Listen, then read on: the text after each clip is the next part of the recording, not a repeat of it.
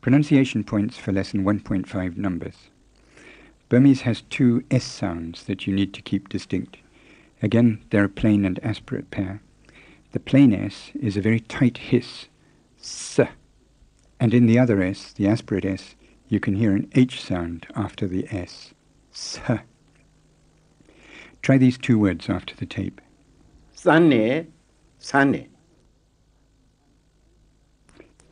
As usual, they have nothing to do with each other. The first means to try out, and the second means to be strange. You met the plain S in the word sate, to be hot tasting. Here's the tape to copy, and make sure you keep the S tight and don't let any H sound come between it and the ate. Sade. And here's the aspirated S in the word for ten, to say. Say it after the tape and try and get an audible H after the S. Tase,